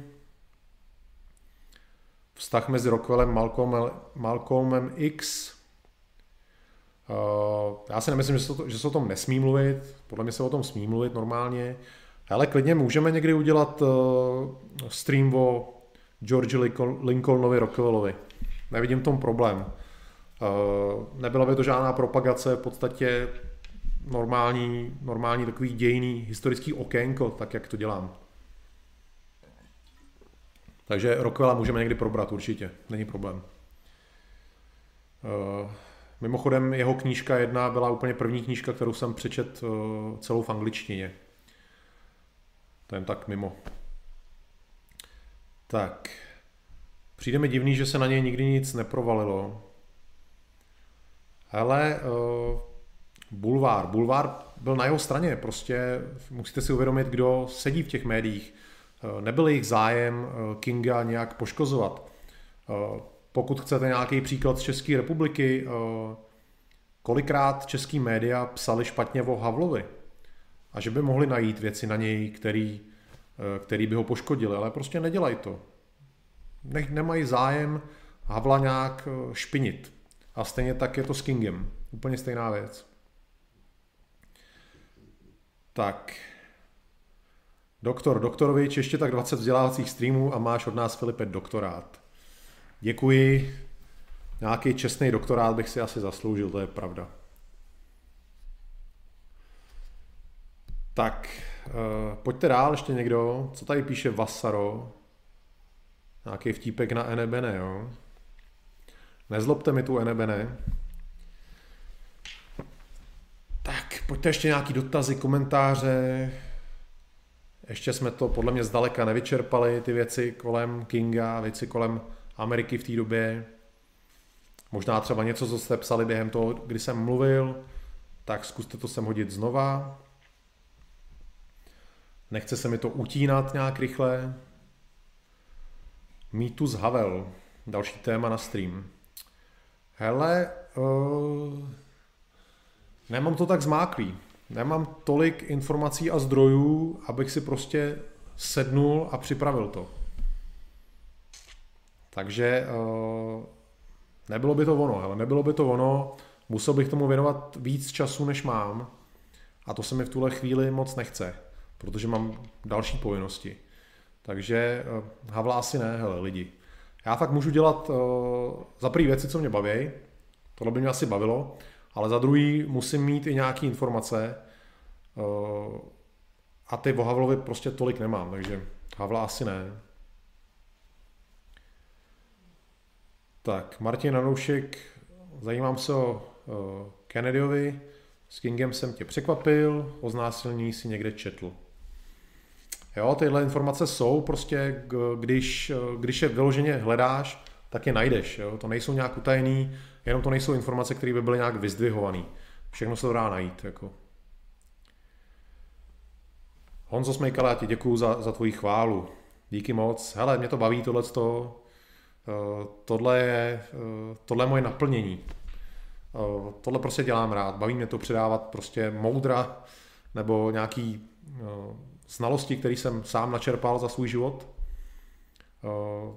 Jsem vděčný, že prostě je možnost takováhle v podstatě vysílat, předávat, předávat vám tyhle informace, protože jednoduše Takovouhle možnost jsem třeba před 20 lety neměl samozřejmě, že jo. Nebylo, nebylo možnost, jak se takhle dostat k lidem a oslovit je. Takže i když se ty technologické společnosti staví proti nám, omezují nás, tak pořád ještě tyhle ty, jejich vynálezy můžeme využívat i pro nás. Takže jsem hrozně rád, že můžu vlastně tady tímhle tím způsobem vám předávat nějaké informace.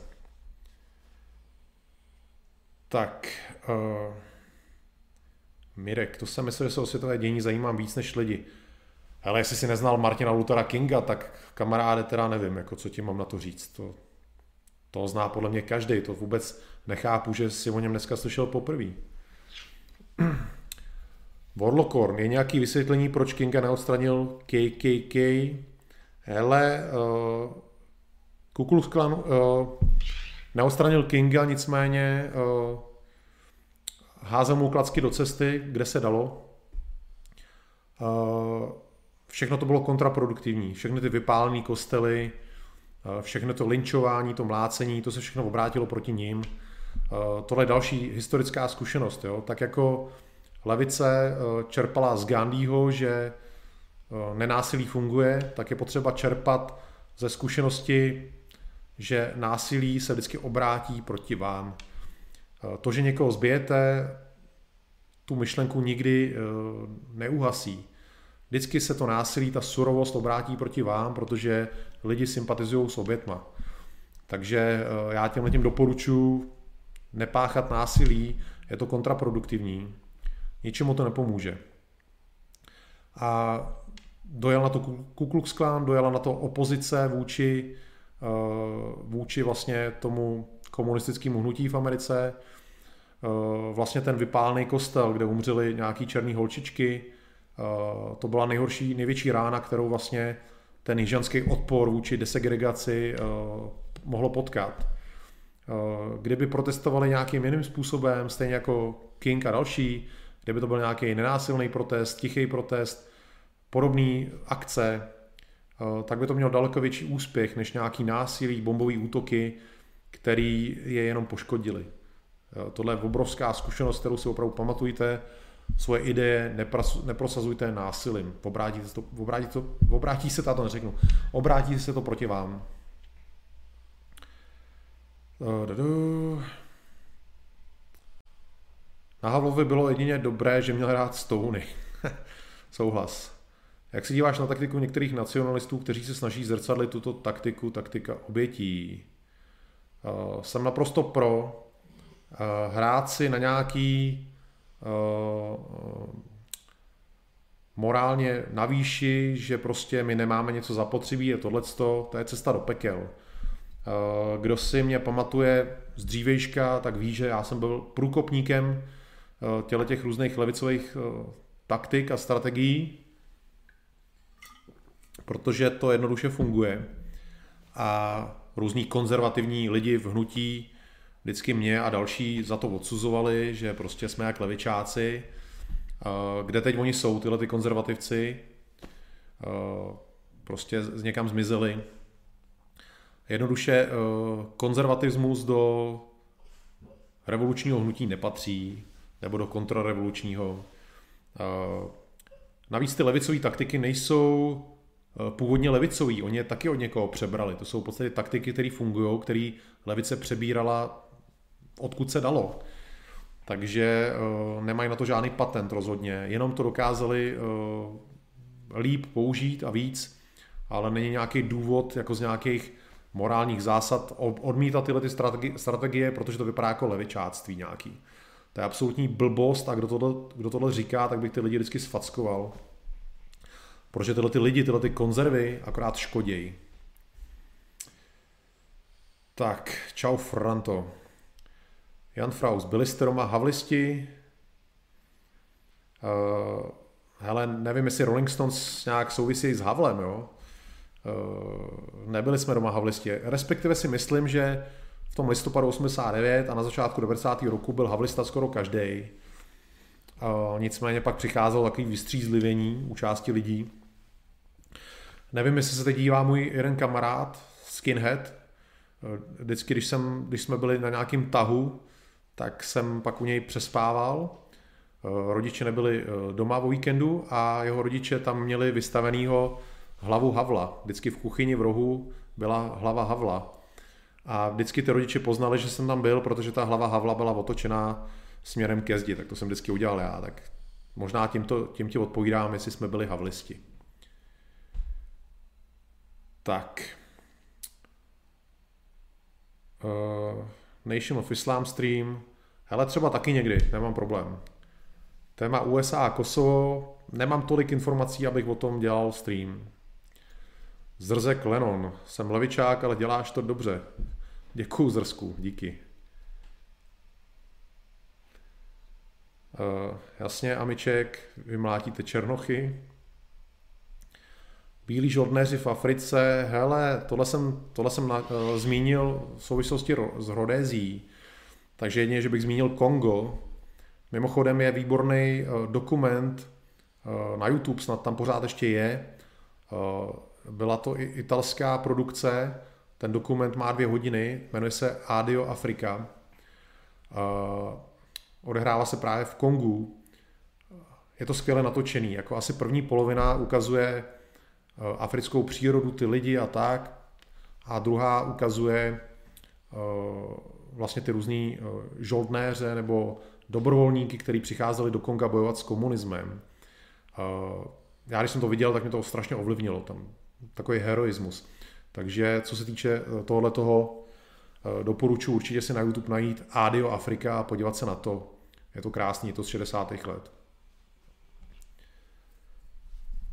Eh, Robert Rosenberg jednou řekl, že Havel byl majitelem největší pornografické sbírky v Československu. Tak o tom nevím, takže nebudu komentovat. Černý panteři v USA, jasně, taky, taky téma do budoucna. Hele, Máme času dost, všechno tohleto pokryjeme. Denisi, děkuju. Eh, stream o Ku Klanu, klidně taky může být. Ve škole jsem psal práci na téma ženy Ku Klux Klanu. Ženy tvořily asi 20% klanu v těch 20. a 30. letech. Můžeme někdy, no. Nepokoje v LA 92, asi nevím, jestli budu dělat jenom takhle speciální stream o tomhle tom. Klidně bych mohl, protože vím, ale uh, zatím nevím, jestli to udělám. Ale pamatuju si ty vaše témata a jak říkám, času máme dost, může to někdy objevit. Zase ten Karl Marx je tady zmíněný, už byl. Uh, hele, třeba jo, třeba můžeme někdy probrat jeho marxismus, ale nevím, jestli to nebude nuda, protože Marx byl nudný a mě nebaví dělat věci, co jsou nudné. Uh, Jaromír Bartoň. Uh, protesty BLM ale nejsou nenásilné, Jaromír. Ty jsou právě násilný, proto se obracejí proti ním. Uh, kdyby dělali klasický prostě ty sit-iny, někde si dřepli, nervali se, nerozbíjeli nic, tak mají, myslím, že daleko větší sympatie než teď. Nenásil, teda násilí, pardon, násilí je vždycky kontraproduktivní. Pamatujte si to. Ano. Je to tak, přátelé. A Michal Ruška se tomu směje, ale, ale je to tak. Uh, násilí prostě vždycky škodí. Je to, je to pravda. Je to historická zkušenost prostě. Uh, nevím o případu, kdyby uh, násilí, a tím nemyslím nějaká bitva, nějaký boje, ale myslím, že opravdu násilí, jakože surovosti, nějaký šikany někoho, zbytí v přesile a podobně, eh, teroristické útoky, to nikdy ničemu nepomohlo. Nikdy. Tak, Enebene, asi budu muset použít nějakou tu levicovou taktiku na některé šprýmaře zde, co si ze mě dělají srandu. Ale oni si z tebe nedělají srandu. Oni tě jenom pošťuchují tak jako přátelsky. Uh, ta německá kolonizace uh, Minule někdo z vás navrhoval, ať uh, popíšu tu první světovou válku, jak tam jeli takový skoro gerilový boj, ty Němci v Africe. Na všechno dojde, na všechno dojde. Jan Fraus, svoje ideje neprosazujte násilím ústý, to bych nečekal, že uslyším zrovna tady a za pár vteřin něco o fackách. Hele, je rozdíl, když dáš někomu pár facek a když někoho rozkopeš na hadry a zapálíš ho, to, to uznej, že mezi tím je rozdíl. Zetor chvátil. Myslíš si, že desegregace byla ale pozitivní věc? Uh, asi jak pro koho? Každý to asi vidí jinak. Vlastně uh, ona ta segregace v Americe funguje dál, jenom není uh, schválená zákonem, ale je dobrovolná. Běloši odcházejí z měst na předměstí nebo na venkov, svoje děti dávají do soukromých škol, v podstatě to funguje dál. A ten stát se neustále snaží hledat nějaký cesty, jak to, jak to zvrátit, ale s tím letím, když to je dobrovolný, tak se s tím nic moc nedá dělat, takže ta desegregace vlastně nevyšla. A to, že se děje dál, vlastně ukazuje, že asi, asi to tak lidi chtěli, tu segregaci. Svobodní zednáři nemám je taky nějak moc zmáklý, abych o nich dělal stream. Tak, eh, jinak příště, eh, dneska vypíšu anketu, nechám tam ty eh, dvě témata, co minule nevyhráli, to znamená tu Orany stále ještě, což je teda ta bílá enkláva v Jižní Africe, plus rukopisy Královedvorský a Zelenohorský a dám tam nový téma, který jste minule mi navrhli, masakr bílejch na Haiti na začátku 19. století. Tak. Richard poslal příspěvek. Richarde, děkuju a píšeš, víš se něco o pozadí toho atentátu? Já jsem říkal, že o tom nechci mluvit, protože eh, je to mimo vlastně to téma Kinga, to je vlastně samostatný téma. Takže jsou kolem toho různé konspirační teorie. Eh, jedna, já fakt to řeknu krátce. Jo. Je jedna silná teorie, která tvrdí, že to v podstatě eh, FBI tomu nezabránila, že, protože těch atentátníků, jednoduše lidí, co chtěli Kinga sundat, bylo hodně, ale nějak se k tomu buď se tomu nedostali, nebo jim to bylo překažený a tady některé okolnosti, okolnosti nasvědčují tomu, že FBI věděla, že se něco chystá a v podstatě e, zametla tomu e, James Earl Rayovi cestu, aby nerušeně ho mohl zastřelit. Takže tato jako teorie je docela silná, ale nechci se jí dneska věnovat, protože by to bylo odbočení. Tak. Tu, du, du. Názor na konflikty v Angole. No, konflikty v podstatě mezi uh, komunistama a nekomunistama, pokud myslíš ten v 70. letech a v 80. Nevím, jestli je to úplně téma na stream, jako to asi ne, bych řekl.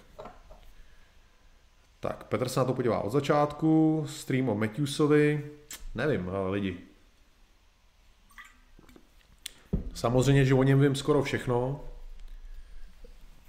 ale uh, obávám se, že kdybych o něm dělal stream, že bych se neubránil, aby to nedopadlo nějakou skoro až, no nebudu to říkat prostě, uh, je to tenký let, je to tenký let, přátelé. Asi se na něj nebudu pouštět.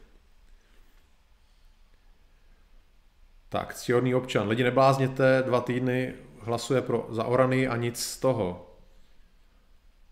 Křesťanství a islám z judaismu. Hele, to se mi nechce asi. Uh, měl jsem stream na téma, uh, jestli je naše civilizace uh, anticko-křesťanská nebo judeokřesťanská, kde jsem se tohoto dotknul a dotýkat se toho znova z nějakého jiného úhlu se mi už moc nechce. Takže Warlockorne, jestli tohle téma zajímá, tak se podívej, podívej se na seznam mých streamů a mám tam tohleto uh, judeo-křesťanství versus uh, anticko-křesťanská civilizace. Porovnání marxismu, neomar- neomarxismu, hele, mluvím o tom pořád skoro, tak nějak to naznaču.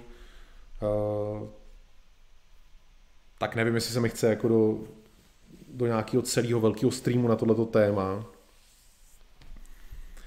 Spíš to tak budu naťukávat neustále. Já to jako furt to naťukávám. Dneska jsem to taky naťuknul, jestli si poslouchal od začátku, takže to je podle mě lepší, než uh, ono by to totiž vypadalo, tak jak na to koukám, tak by, by to vypadalo hrozně jako nezáživně takovýhle téma. Lepší je to zmínit v nějaký praktický rovině s příkladama, než o tom mluvit teoreticky. To by byla nuda docela. Tak. Da-da-da. Da-da-da. Henry Ford, antisemitismus. Hele, jako, co by ne, jinak tohle je docela hodně zmíněný. Vyšla knížka před 20 lety u nás, kdo financoval nástup Hitlera k moci a je tam napsaný, že vlastně za Fordem, ještě než vlastně nacisti přišli k moci v Německu, tak za Fordem byli vysílaný takový vyslanci do Ameriky, uh, aby z něj dostali peníze vlastně na podporu hnutí.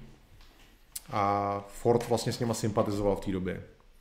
A jak se ví, tak Ford napsal knížku Mezinárodní žid, kterou dával vlastně s tím svým nejslavnějším modelem auta, model T, tak vlastně každý, kdo koupil model T, tak dostal tuhle tu knížku. Uh, nevím, jestli o tom budu dělat stream. Tak. Ano, uh, Massacre Nighty pravděpodobně vyhraje, protože je to takový, dobře to zní, je to pravda. Historie Ku Klux Klanu, hele, proč ne, to, to můžeme dát určitě. Mil, mil, ještě pár let podle ČT to bude vypadat, že Běloši jsou v USA na náštěvě. Souhlas. Meteo díky náčelníku, jde spát. Meteo zdar. Téma Cointel Pro, hele, mm, téma Cointel Pro se dotýká strašně moc témat. Jak těch komunistů, tak toho vlastně eh, toho Kinga, tak Černých panterů, eh, Ku Klux Klanu, radikálního studentského hnutí. Je to hrozně široký téma na, na stream. To by nefungovalo, si myslím.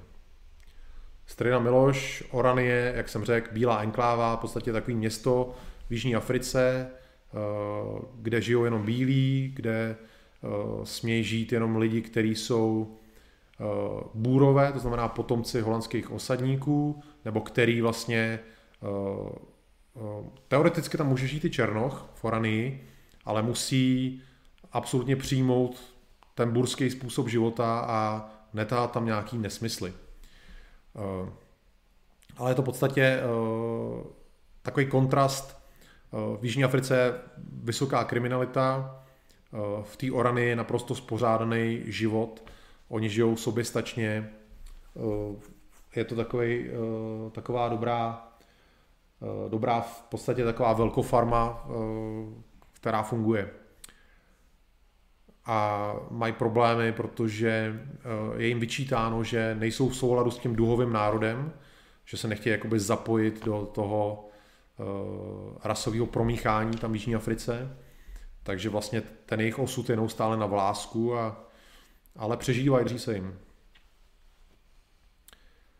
Tak, ještě k segregaci, podle mě se spíš oddělují bohatí od chudých. Uh, ne, určitě se neoddělují bohatý od chudých.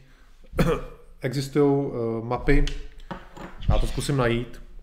Uh, každý město je rozdělený rasově.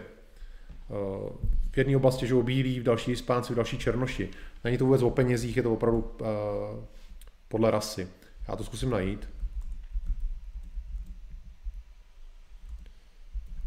Du, du, du. Tak že by to bylo tohleto, čekejte, jsem našel takový odkaz. Jo, to je ono. Si myslím, že to je ono.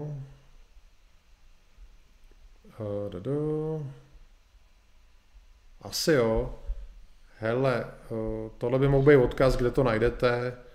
Minimálně se z toho dostanete dál. Tady vidíte, jak jsou ty města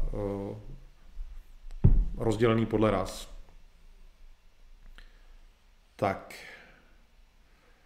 Hele jo, eh, čtu ty vaše eh, v podstatě požadavky na, na téma, myslím na to, historie Ku Klux Klanu, proč ne? V podstatě tři hlavní vlny, ta první po občanské válce, eh, druhá v roce 1916 až do zhruba 30. let a ta třetí která vlastně už byla nejmenší a, a vedla k úpadku. Můžu, můžu to určitě probrat, vím o tom všechno. Rvanská genocida. Hele, uvidíme. Charles Lindbergh, jasně, vím o něm, čet jsem o něm. Uh, stál v čele, tuším. Uh, Ježíš Maria. Jak se to jmenovalo? On razil, vlastně jemu vyčítali, že uh, vyčítali Trump, Trumpovi, když razil America First, tak to bylo i Lindbergovo heslo. A on stál v čele nějakýho, nějaký komise, nějaký komity, já se teď nevybavuju, ale stál v čele nějaký organizace. A nespomenu si za boha teď, jak se jmenovala, ale to je jedno. Ale Lindberg je taky možná téma, no. Není, není problém. Tak přátelé, uh, poslední dotaz. Kdo ho dá první, tak ten bude zodpovězen. A půjdeme na kutě. Všechno důležité, všechno důležité máte v dnešním streamu, podívejte se na to znova. Tři hlavní témata. Uh, Martin Luther King nemá nárok na doktorát, protože podváděl. Uh, Martin Luther King byl loutkou uh, komunistů, který ho využívali ke svým cílům. Číslo tři, byl to úchylák. Takže tak. Lesní chorec. V Africké republice existuje několik židovských enkláv tak to o tom vůbec nevím. Ne, tím neříkám, že to není pravda, ale nevím o tom. Budu to brát, že tohle nebyl dotaz, takže uh, ještě nějaký dotaz, otázku a tím to uzavřeme dneska celý. Strida Miloš taky nedal dotaz. Moji psi to je zrsku, hele, tak tohle nebudu brát jako dotaz, to je spíš taková ptákovina. Uh, nevím, jestli nějaký psy chodí volit, mý psy teda ne. Pojďte ještě dotaz, poslední dotaz, otázku nějakou rozumnou, ne žádnou blbost.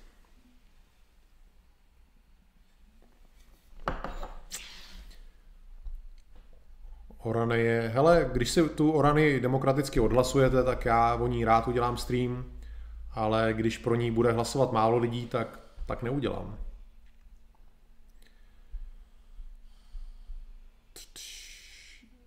Čekám stále na poslední dotaz.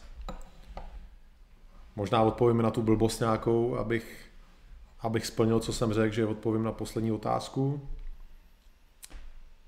Takže kdokoliv může napsat dotaz, pak se jde spát, respektive já budu ještě psát, ale vy, vy můžete jít spát. Protože zatímco vy spíte, já pracuji neustále. Tak vypadá to, že se nedočkám žádného dotazu. Nikoho nic nezajímá už. Proč už nechodíš trojkou? Trojkou jsem byl naposled v roce 98 tak prostě mm, chodil jsem tak jako mladý chvilku, pak jednou jsem se tak ostříhal, když jsem měl na dovolenou do Španělska, jinak nosím v podstatě furt celý život takovýhle nějaký sestřih. Nějakou lepší otázku lidi, jak to uzavřeme nějak jako smysluplně. Něco k tématu nebo tak. Jak to, že vypadáš furt tak mladě? Protože nejím maso, přátelé, to je to tajemství. Když ho přestanete jíst, zůstanete na věky mladý. To je to moje tajemství. Další věc je, že nekouřím, nikdy jsem nekouřil a moc nepiju, to taky má svůj vliv určitě. A sportuju. Takže nekouřit, moc nepít, sportovat, nejíst maso, být pozitivně naladěný, to je recept. Tak dobře, moderátor tady dal poslední, poslední dotaz, co je pro mě nacionalismus. Tak uh, nacionalismus je vztah, který vede z vašeho srdce uh, směrem ke komunitě, jejíž jste součástí, v tomto smyslu teda komunita národní. Samozřejmě nejblíž srdci vám je vaše rodina, to jsou jiný city, ale pak jste vlastně součástí nějakého společenství, což je, což je národ, který sídlí v nějaký zemi. No a já si myslím, že pokud slyšíte nějaký příběhy za starých dob o nějakém hrdinství lidí, kteří byli taky Češi a máte u toho husí kůži, tak jste nacionalisti. Pokud, pokud je to pro vás emocionální, tak, tak jste stejně jako já nacionalisti. Pokud slyšíte hymnu a něco to s váma dělá, tak prostě jsme spolu na stejné lodi. Naopak, pokud tohle to všechno vám je lhostejný, tak nacionalisti jednoduše nejste. Být nacionalista je emocionální pouto ke komunitě národní, ke který patříte a k zemi, ze který pocházíte. Není v tom nic negativního. Je to opravdu jenom to duševní pouto, srdeční pouto, citový vztah. Pokud máte eh, něco rádi, tak je to jak, jak, jak láska a tak zároveň eh, touha ten objekt té vaší lásky chránit. O tom všem je nacionalismus. Takže asi tak. Díky za dotaz.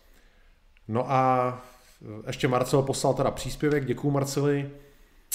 A tím už to teda ukončíme, protože jsem řekl, že poslední dotaz, teď jste se najednou rozepsali a, a nezlobte tu enebene, to se nedělá, ptát se, eh, ptát se žen na to, kolik jim je. Přesně tak, už to píše Dražen. Tak, Pišta Hufnagel jí eh, teda pije, kouří, jí maso, nesportuje, vypadá mladě. Nebude to proto, že mladý seš? Mně je 43, piš to. Tak přátelé, tímto to uzavírám. Eh, díky, že jste mi umožnili o tomhle mluvit, že jste se to vybrali v té anketě. Eh, jak jsem řekl, bylo to pro mě důležité to předat dál, teď je to na vás, abyste to vypředávali dál a vybírejte v anketě téma pro další týden a zítra sobotu si ode mě dáte pauzu klasicky a uvidíme se zase v neděli na nějakém streamu. Takže já vám ještě jednou děkuji dneska a děkuji všem, co dneska finančně přispěli. Moc si toho vážím, přátelé, a jak říká, vidíme se v neděli a teď vám pustím kouzelníka a doufám, že bude hrát, jinak tady spáchám harakiri. Takže dobrou.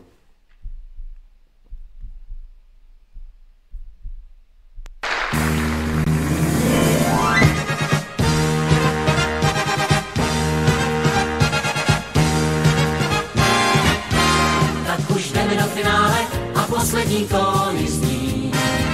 To všechno se chystá spousty dní, a najednou už jen pár taktů se zpívá. Až tma nastane v sále a bude tu loučení,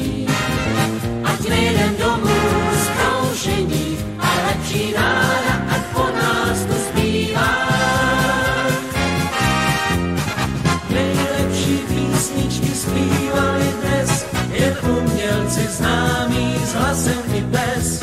A ženy jak jsem se líbily všem. A když jste se chvíli smáli, tak dali jste kousek chvály i nám. Tak my už jdeme do finále a za všechno vážně tím.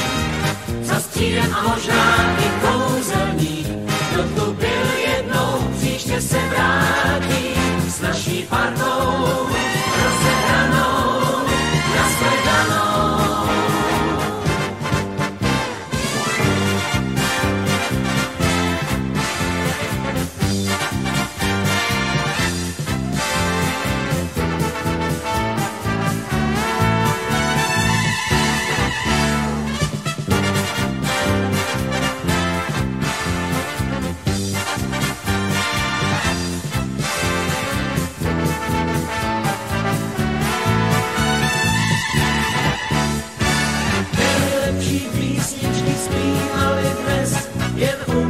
si známý s hlasem i bez. A ženy jak jsem se líbili všem. A když jste se chvíli smáli, tak dali jste kousek chváli i nám. Tak my už jdeme do finále a za všechno vážně tím. Za a možná i kousek